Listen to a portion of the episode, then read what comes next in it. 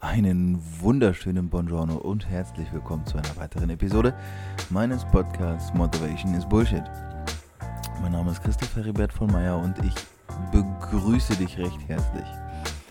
Ich äh, kann nur hoffen, dass dir diese Episode ähnlich gefallen wird, wie sie mir Spaß gemacht hat, als ich sie aufgenommen habe. Und äh, möchte dich auch heute wieder mit einem ganz besonderen Gast vertraut machen. Und in diesem Sinne, sei gespannt und bleib dran Lerne, staune, wachse. Viel Spaß. Herzlich willkommen, lieber Zuhörer da draußen, aber natürlich auch herzlich willkommen, lieber Kinam. Ich habe nämlich heute, ist es überhaupt richtig ausgesprochen? Kinam? Kinam, genau, ja. Kinam. Äh, die Kinam, Wurzeln, ja. über die Wurzeln, ich, ich, ich habe eine Mutmaßung. Äh, mein bester Freund, der ist nämlich vietnamesischer Abstammung. Und äh, ja. das klingt irgendwie auch so vietnamesisch. Bist du sind, sind deine Wurzeln vietnamesisch? Ja. Ja, meine nice. Wurzeln sind vietnamesisch. Ja. Sehr, Sehr cool. Ich habe heute äh, Kinam Truong, okay, den Namen, ich weiß, dass man den Nachnamen nicht so ausspricht, aber, aber das ist die deutsche Aussprache und ja, man, ja. genau, Kinam Truong hier. Ähm, auf Kinam bin ich gestoßen durch seinen Mitfounder äh, Arian. Ja, ich ja. habe mit, wahrscheinlich, je nachdem, wann die Episode hier ausgestrahlt wird, wird das mit Arian auch schon online sein. Ähm, mhm. Ihr beide habt zusammen eine, habt, habt zusammen gegründet, Avon Media. Mhm. Und genau. bevor ich allzu viele Worte über dich verliere, ähm, würde ich dich erstmal recht herzlich begrüßen, dir danken, dass du die Zeit nimmst und dich äh, selbst ein paar Worte über dich verlieren lassen, wenn du magst. Ja, also vielen Dank erstmal. Äh, ich freue mich hier zu sein und freue mich aufs Interview. Ähm, zu mir als Person gibt jetzt gar nicht groß viel zu sagen. Ich bin eigentlich einfach nur ein Junge, der, der sich dafür entschieden hat, irgendwie seinen Weg zu gehen und der sein Ding macht und äh, ja, das, das Leben und die einzelnen Momente des Lebens genießt. Mhm. Das ist, es, ist, ich, es sind viele Sachen, die spannend sind. Ich äh, folge ja. dir jetzt seit vielleicht ein, zwei, drei, seit zwei, drei Wochen auf Instagram. Okay. Und mhm. Arian halt schon länger. Daran ja. äh, habe ich das alles so gesehen. Erstmal vielleicht, es gibt ja Leute, die hören sich jetzt den Podcast hier an oder die Episode und die haben aber dann das vorher nicht gehört. Was genau habt ihr gegründet und was macht ihr? Ja, also mit, mit, mit der One Media haben wir ein Production Powerhouse gegründet. Also um es kurz zu fassen, wir machen einfach High-End-Content mit Schwerpunkt Social Media für Unternehmen und Personal Brands und haben jetzt in einer kurzen Zeit, also jetzt noch, nicht mal ein Jahr alt, elf Monate sind wir jetzt alt und haben jetzt halt sehr, sehr prestigeträchtige und äh, tolle Kunden mit aufgenommen bei uns. Ich weiß, weiß nicht, ob du die vielleicht kennst, also Rocker Nutrition, Boom Boom von UNC und Alina Schulte-Imhoff, ähm, Professor Dr. Jack Nasher, Spiegel-Bestseller-Autor, Jakob Mehren, Immobilienmogul, ähm, und ganz viele weitere, ähm, mit denen wir jetzt zusammenarbeiten und mit denen wir jetzt ähm, auch super viel Spaß haben. Ja. Das, ja, äh, ja sagen wir so, ich kenne die Namen, ich, ich kann auch mit jedem davon was anfangen. Ähm, das ja. sieht auch schon echt extrem fancy aus, was er da so den ganzen Tag macht und wie er durchhasselt und 24-7 immer nur Power, Power, Power. Aber bevor wir dahin kommen, mir geht's ja, ja. mir geht's ja so um dich, ne? Mir geht's ja um deine Story. Mhm. Also erstmal, wie alt bist du?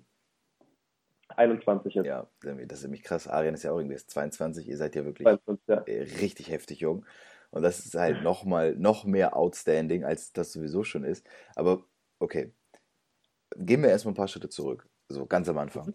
Wie, wie hat das bei dir überhaupt angefangen? Hast du irgendwie in der Schule schon gemerkt, das ist was, dass, dass du anders tickst, dass du vielleicht dieses 9 to 5, dass das nie für dich funktioniert? Wie kommt man dazu, dass man mit 21 schon seit, seit elf Monaten ein Unternehmen hat? Hm? Ich versuche mal noch einen Schritt zurückzugehen, ja. ähm, auf, auf, meine Eltern und meine Familie.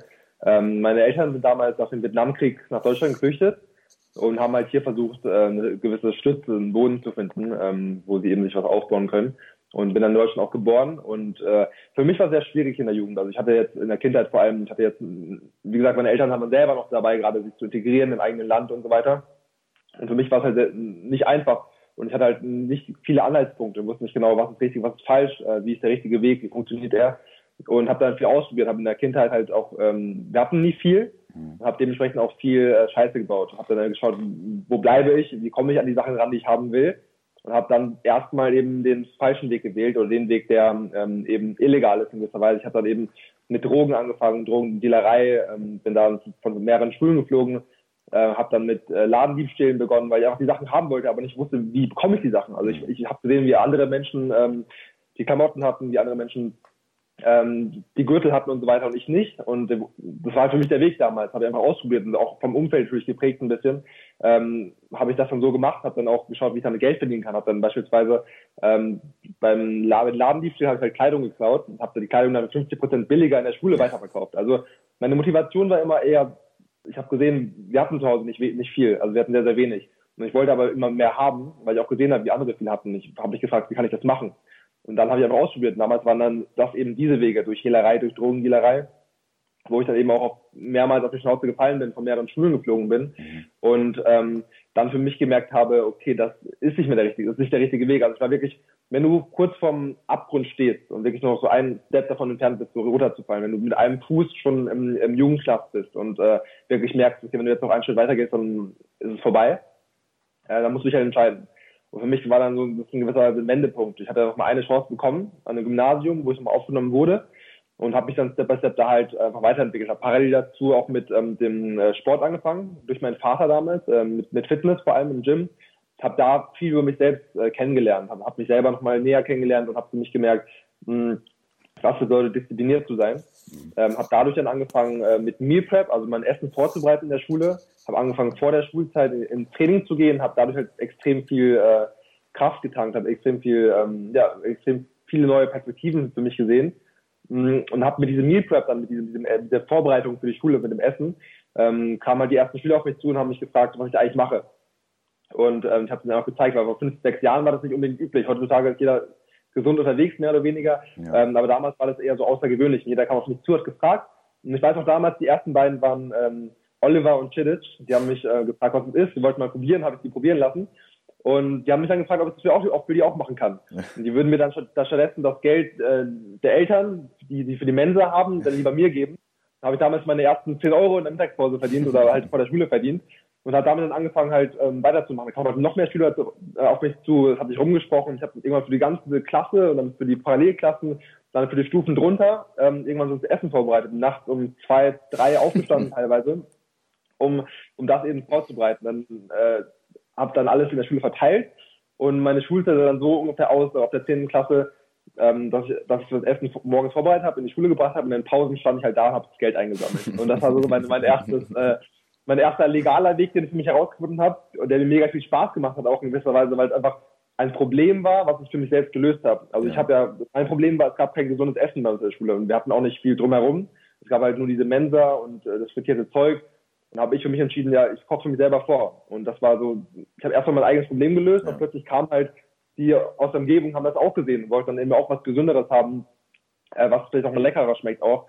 Und das habe ich denen dann halt ähm, mit an die Hand gegeben. Ja. Und äh, dadurch, dass meine, dass meine Eltern auch parallel dazu ähm, ein eigenes Restaurant aufgebaut hatten und da sozusagen ihren ersten ihre erste richtige Stütze hatten, ihr erstes richtiges Ding, so ein Baby hatten, habe ich halt gesehen, wie man sich ihr eigenes Ding aufbauen kann und habe da dann eben Synergien geschaffen, habe da dann äh, mit meinen Eltern zusammen auch kooperiert, weil irgendwann bei 100 Schülern kannst du nicht mehr morgens äh, alles selber machen. Habe dann am Abend vorher im Restaurant ausgeholfen, immer wieder, habe hab die unterstützt. Im Gegenzug dafür habe ich dann halt auch immer wieder äh, von den Köchen halt das Essen ähm, zubereitet bekommen, habe mitgekocht in der Küche und äh, ja, so hat es sich dann ergeben. Das waren die ersten Schritte. Das ist mega cool. Also vor allem, da sind ja. super viele Sachen bei. Deswegen versuche ich jetzt mal so ein bisschen weiter zum Anfang zu gehen. Ja. Äh, also erstmal finde ich es mega, mega nice, dass du so früh schon die, dass du es erkannt hast, dass du das Problem lösen kannst. Also auch für dich, weil ich weiß, dass es auch nicht selbstverständlich ist. Auch Meal Prep und so hat bei mir ewig lang gedauert. Ähm, und ich meine, ich, gut, ich bin jetzt 26, habe das vielleicht mit 22, 21 habe ich vielleicht so richtig integriert. So, da ging es dann ja. so los. Und du hast das ja wirklich deutlich früher gemacht. Und das ist das eine, ja, aber das andere ist halt auch überhaupt dann so gewieft zu sein, da zu erkennen, dass man da ein Business draus machen kann. Aber jetzt, ja. ich, ich habe mal, vielleicht ist ein bisschen, auch die Frage ein bisschen provokant, aber das, was du davor gemacht hast, ich meine, in deiner mhm. Kindheit mhm. und Jugend musstest du, mhm. äh, hast ja echt viel Scheiße dann auch gefressen. Wenn du da, wirst du ja wahrscheinlich auch super oft dann auf die Schnauze geflogen sein mit dem, mit dem Diebstahl und den ganzen, du meinst ja auch Drogen waren ja auch im Spiel. Also ja, ist, ja schon, genau. ist ja schon tough.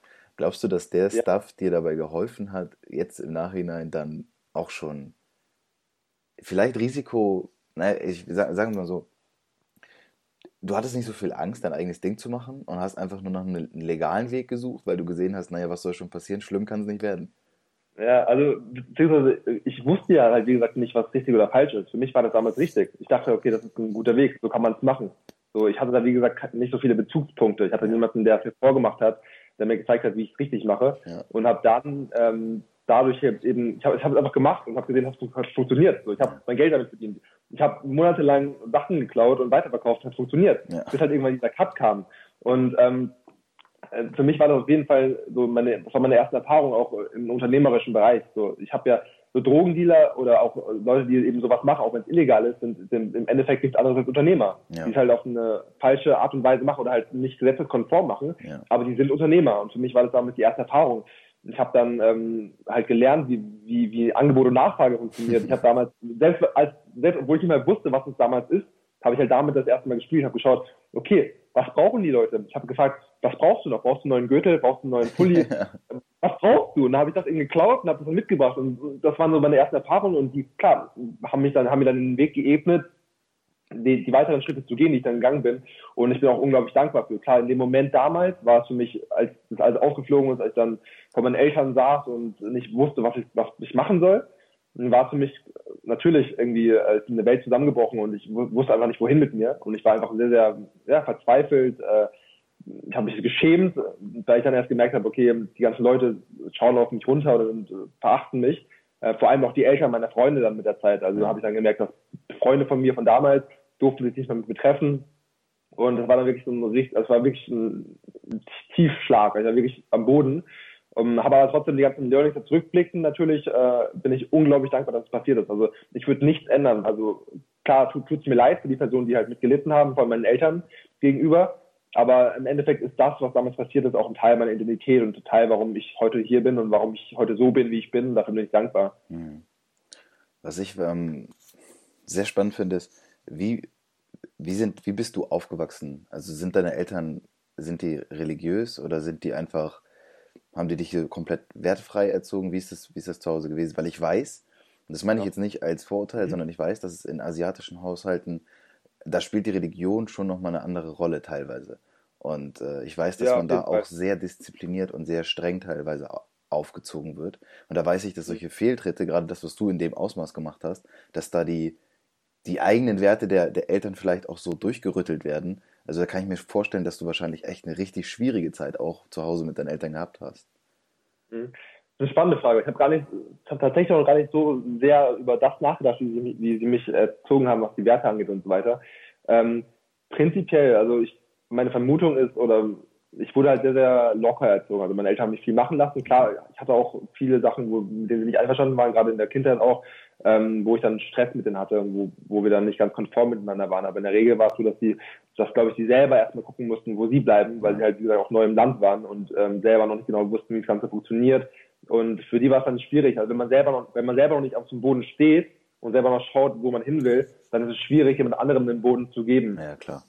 Und äh, ich glaube, deswegen habe ich eine gewisse Lockerheit und deswegen konnte ich auch so viele Sachen machen, ähm, ohne, ohne dass dann viel passiert ist. Auch als, als dann alles geschehen ist, auch mit meinen Eltern zusammen, ähm, die wussten nicht, wie sie damit umgehen sollen, weil es für sie so komplett neu war, es war so overwhelming für die. Mhm. Und wir saßen einfach da, ich hatte die Beziehung zu meinen Eltern war verrüttelt, ich habe mit denen überhaupt nichts gesprochen, wir konnten auch nicht drüber reden. Ich saß einfach, ich weiß noch genau, dieser eine Tag, ähm, als wir mitbekommen haben, ich saß dann dort unten auf der Couch, meine Eltern saßen mir gegenüber und wir haben ich weiß nicht, die haben nicht mal ein Wort richtig geredet. Die haben uns dann angeschaut und äh, die waren enttäuscht von mir.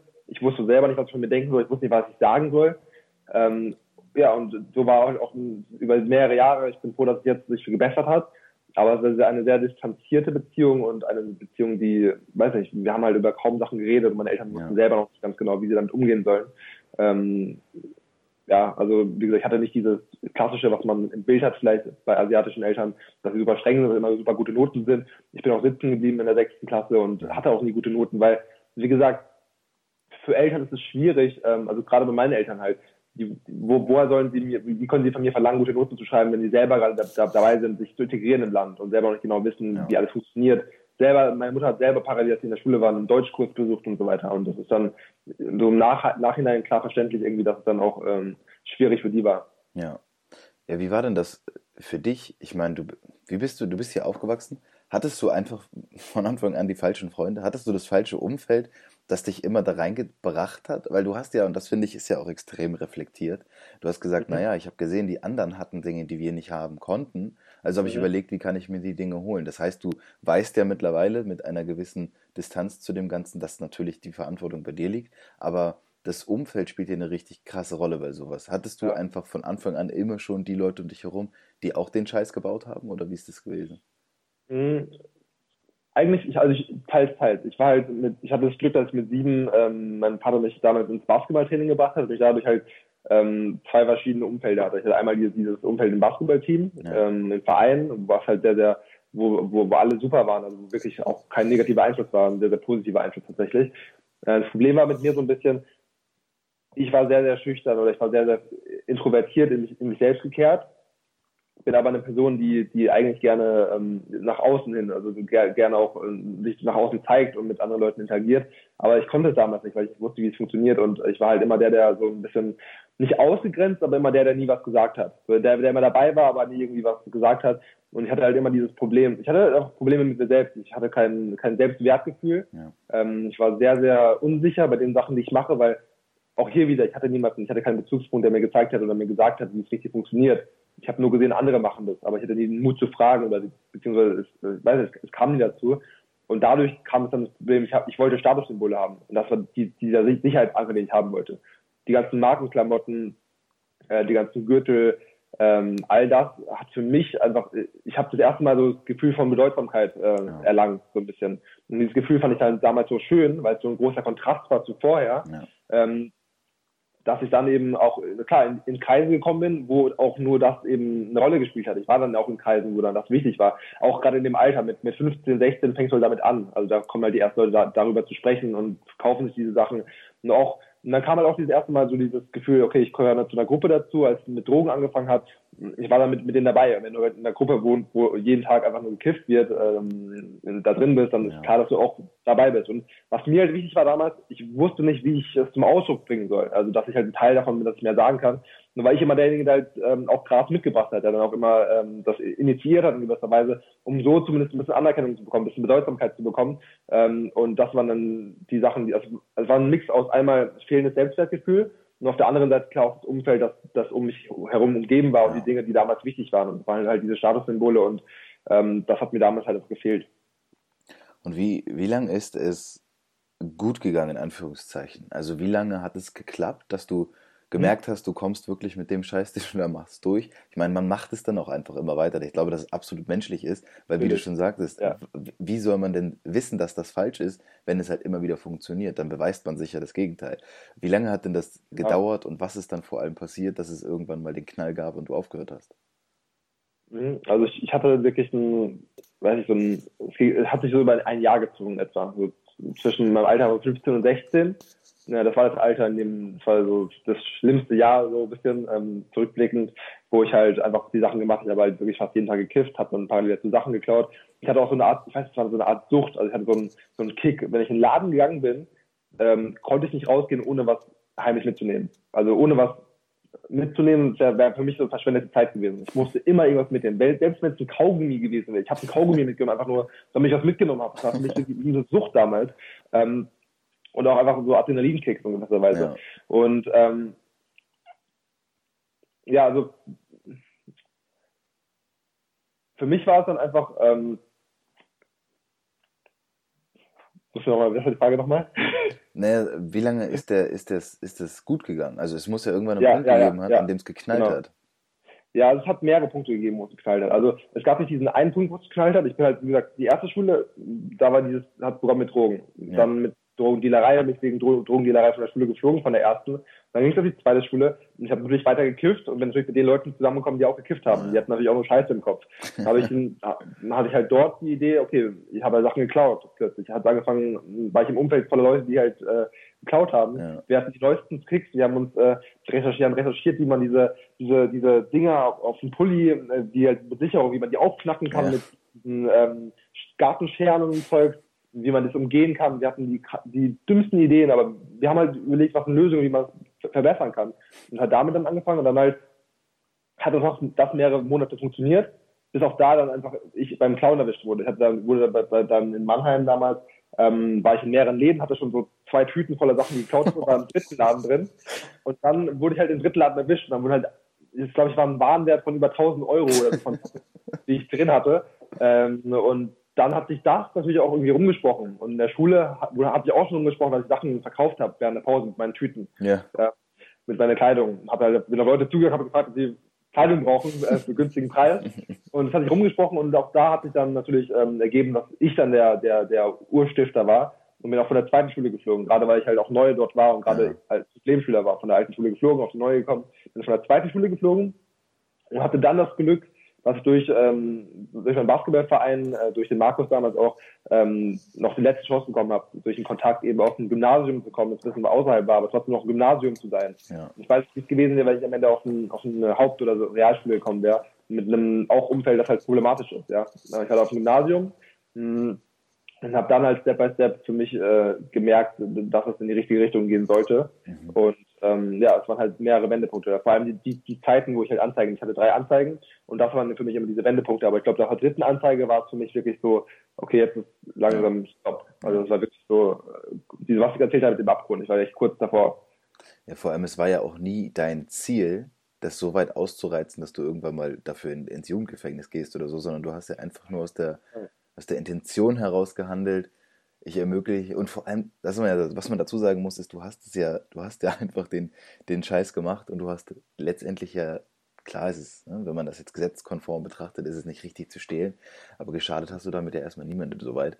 Und ja, klar, auch, ja. Äh, weißt du was, ich, ich will das, ich will das jetzt nicht so gut reden, aber ich möchte eben auch, ja. dass man dann, dass man da vielleicht mal so ein bisschen differenziert drauf blickt, weil ich kann das voll gut nachempfinden und ich hatte früher auch echt viele Phasen, in denen ich so Umfeld, ein Umfeld hatte, wo das ähnlich war. Da war es auch absolut Standard. Ich kannte super viele Leute, die Sachen gezeckt haben und die dann vertickt haben und so. Ja, ich kenne ja. auch heute noch Leute, die das, die das teilweise machen. Also äh, das, die, die, hören dann auch irgendwie nicht auf, die machen das dann aber anders. Aber was jetzt super spannend ist, du bist dann, also verstehe ich, irgendwann ist das so abgehakt und du hast für dich irgendwann auch begriffen, okay, das ist es nicht hast dann gemerkt, okay, bevor ich jetzt wirklich richtig Scheiße, äh, Scheiße stecken habe, höre ich jetzt mal auf. Und dann kam ja dann irgendwann das mit diesem, mit dem, mit dem Essen und mit dem.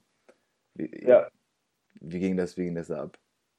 Ähm, ähm also ja genau, ich habe halt sozusagen den, den, Switch von den von den Tüten mit der Kleidung habe ich halt gemacht dann in die Tüten mit dem mit dem Essen mit dem Meal Prep, was ganz lustig war. Also ähm, genau, also es, es, gab auch nicht diesen einen Turning Point. Klar gab es diesen Moment, wo ich wo ich irgendwann realisiert habe, es ist kurz vor knapp, aber es war ich erinnere mich an einen Moment, der, der sehr prägend war, der immer noch in meinem Kopf ist. Ähm, und zwar, ich saß in der Schule, damals dann eben, als das alles passiert ist, und ich war immer noch auf diesem Weg, ich wusste halt immer nicht genau, was soll ich jetzt machen, was soll ich jetzt machen. Ich war so immer verunsichert. Ich saß halt neben den gleichen Jungs, mit denen ich so Quatsch gemacht habe. Und dann gab es diesen einen Moment, da hat meine Klassenlehrerin zu mir gesagt, China, tausch mal Plätze mit äh, Pascal. Oder, ja genau, ich, ich war dann weg äh, ähm, und hab, saß dann neben der äh, Janet, der ähm, ja, wie soll ich sagen, Stre Streb Streberin halt, aber die, die halt nur, die, die nur, die nur einzeln geschrieben hat, ja. ja. ja. Das heißt, neben ihr, nur neben ihr, sonst war niemand anderes um mich herum. Also, und damals saß man halt, saß ich halt den ganzen Tag neben ihr. Und es war halt so das erste Mal, dass so in meinem Umfeld jemand war, der so richtig gute Noten geschrieben hat. ähm, und ich wusste nicht, was machen soll. Die hat schon, war, saß voll verloren. Ich hatte niemanden, mit dem ich Scheiße machen kann. Und plötzlich hat die mir so, so Sachen vorgesagt. Ja, dann habe ich mich angefangen zu melden. Das war richtig. Und ich habe dieses Gefühl geliebt, ja. dieses Gefühl von der Lehrer freut sich, oh China, was, du meldest dich, das ist, richtig. So, das war so, es war so geil. Es war so, ich, ich, ich kriege jetzt noch fast Gänsehaut darüber, weil du, so besonders war für mich. Ich hatte ja, wie gesagt, das Gefühl von Unsicherheit. Niemand hat mich irgendwie groß mh, hm, wahrgenommen, niemand hat, äh, ich hatte nie das Gefühl, irgendwas zu bedeuten. Und auf einmal, auf einmal kommen die Lehrer auf mich zu und sagen, hey China, äh, du meldest dich ja jetzt, ist ja super gut. Und ich habe dann da einfach dieses Feuer gefangen, parallel zum Sport dann halt. Also ich habe mhm. beides parallel angefangen und habe da dann dieses Feuer gefangen, halt einfach ähm, mehr zu machen. Und wenn ich halt was machen will, dann steigere ich mich immer intensiv rein. Genauso wie es im illegalen oder im halt nicht konformen Wege war, wie ich mich reingesteigert habe, steigere ich mich dann auch in der Schule rein. Und ja. für mich war es dann immer der Ansporn, immer äh, für jede Klasse perfekt vorbereitet zu sein, jede Frage beantworten zu können. Und so auch beim ersten Lieferservice. Ich habe mein Ansporn war, jede Nachfrage ähm, erfüllen zu können. Also ja. jede Anfrage, egal wie viel es war. Ich habe nicht gesagt, ich kann nicht mehr machen. Ich habe immer geschaut, okay, wie kann ich jeden, jeden mit reinnehmen. Selbst wenn ich dann mal um ein, wenn ich selbst wenn ich mal gar keinen schlafe, gab es auch. Und was ich dann gemacht habe, ist stattdessen ähm, später in der Schule kommen. Also wenn ich wirklich mehr Nachfrage gehabt habe, habe ich mich die ersten beiden Stunden eben krank gestellt. Habe dann gesagt, ich habe eine Migräne oder sowas, habe dann stattdessen das Essen noch vorbereitet, habe in die Schule gebracht. Und so ging halt Step by Step. Es waren halt erstmal zwei, die zwei, dann halt 10, 15, 20 dann eine WhatsApp-Gruppe. ähm, wo alle drin waren. Dann habe ich die Stufe drunter drüber, hatte ich mehrere WhatsApp-Gruppen und ähm, das habe ich dann bis zu meinem Abi gemacht, also bis ich Abitur gemacht habe, habe auch während dem Abitur noch gemacht, habe dann die ganzen ähm, Schüler mit Essen geliefert und ähm, nach dem Abitur war für mich also die Frage, okay, was mache ich jetzt? Ähm, lass uns da, da wie immer. Okay, ja. Du ja. hast ja, also das, das, das, ist ja schon ein Business, du wirst dann ja wahrscheinlich schon so als unter 18-Jähriger, der noch zur Schule gegangen ist, wirst du irgendwann dann auch relativ viel Geld damit verdient haben, oder nicht? Ja, doch. Also ich hatte ein sehr gutes äh, Taschengeld, ja. Zeithassel, wenn man es so nennen kann. Und äh, ja, also ich, wie gesagt, mein, mein, mein, mein wirklich mein Schultag sah so aus, dass ich halt wirklich morgens extrem früh aufgewacht bin, äh, Essen vorbereitet habe, im Gym war, dann zur Schule gegangen bin und dann halt das Essen in den Kühlschrank gemacht habe und in den Pausen halt, wie gesagt, oder allgemein während der ganzen Zeit Geld eingesammelt habe, einmal abgehakt habe, abgehakt. Ich kenne auch jetzt meine Listen damals. Ich hatte diese Listen, habe immer Haken, Haken, Haken. Und dann muss man auch erstmal Leuten hinterherrennen wegen dem Geld und auch spannend, was ja auch heutzutage noch manchmal so ist im, im, im richtigen Unternehmertum.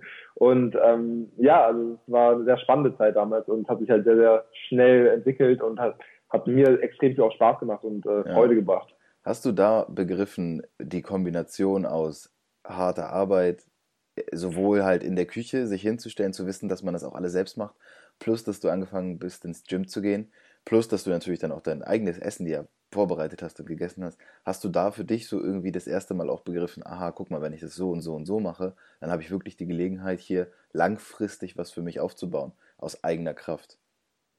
Ja, also ich hatte damals, ich hatte damals noch diesen Weitblick. Ich hatte auch diesen Blick über mehrere Jahre. Nein, ich hatte, ich einfach genauso wie, wie, wie mit, äh, wie mit, wie mit äh, den Drogen, mit, mit, dem, mit der Hehlerei wenn ich längerfristig gedacht hätte, so über mehrere Jahre, wäre mir klar geworden, das ist nicht nachhaltig. Ich wollte, ich wollte damals einen Online-Shop aufbauen, wo ich die, wo ich die Kleidung 50 Prozent billiger verkaufe, was so komplett dumm ist, einfach im Rückblick ja. Aber äh, auch beim Essensservice, als es gut funktioniert hat, für mich, ich hatte nicht diesen Weitblick, ich wusste nicht, was kommt. Ich hatte erstmal nur diesen Moment. Für mich war einfach nur wichtig, erstmal in diesem Moment irgendwie Fuß zu fassen, für mich ein bisschen Sicherheit zu gewinnen und äh, das dann zu machen. Ich habe halt, wie gesagt, ich habe immer das gemacht, was für mich funktioniert hat. Ja hatte nicht diesen Blick von wegen, okay, in zwei, drei Jahren sieht es so aus. Und ich habe einfach nur geschaut, okay, was funktioniert, was macht mich jetzt glücklich, was gibt mir Sicherheit. Und für mich war das dann damals die, die Sachen und dann halt in dem Fall dann mit dem Essen. Und ähm, das habe ich einfach weiter fortgeführt, weil es einfach fortwährend funktioniert hat, ohne dass irgendjemand gesagt hat groß. Ähm, und es halt auch viel, viel Aufmerksamkeit ähm, mit sich gebracht hat. Hast du denn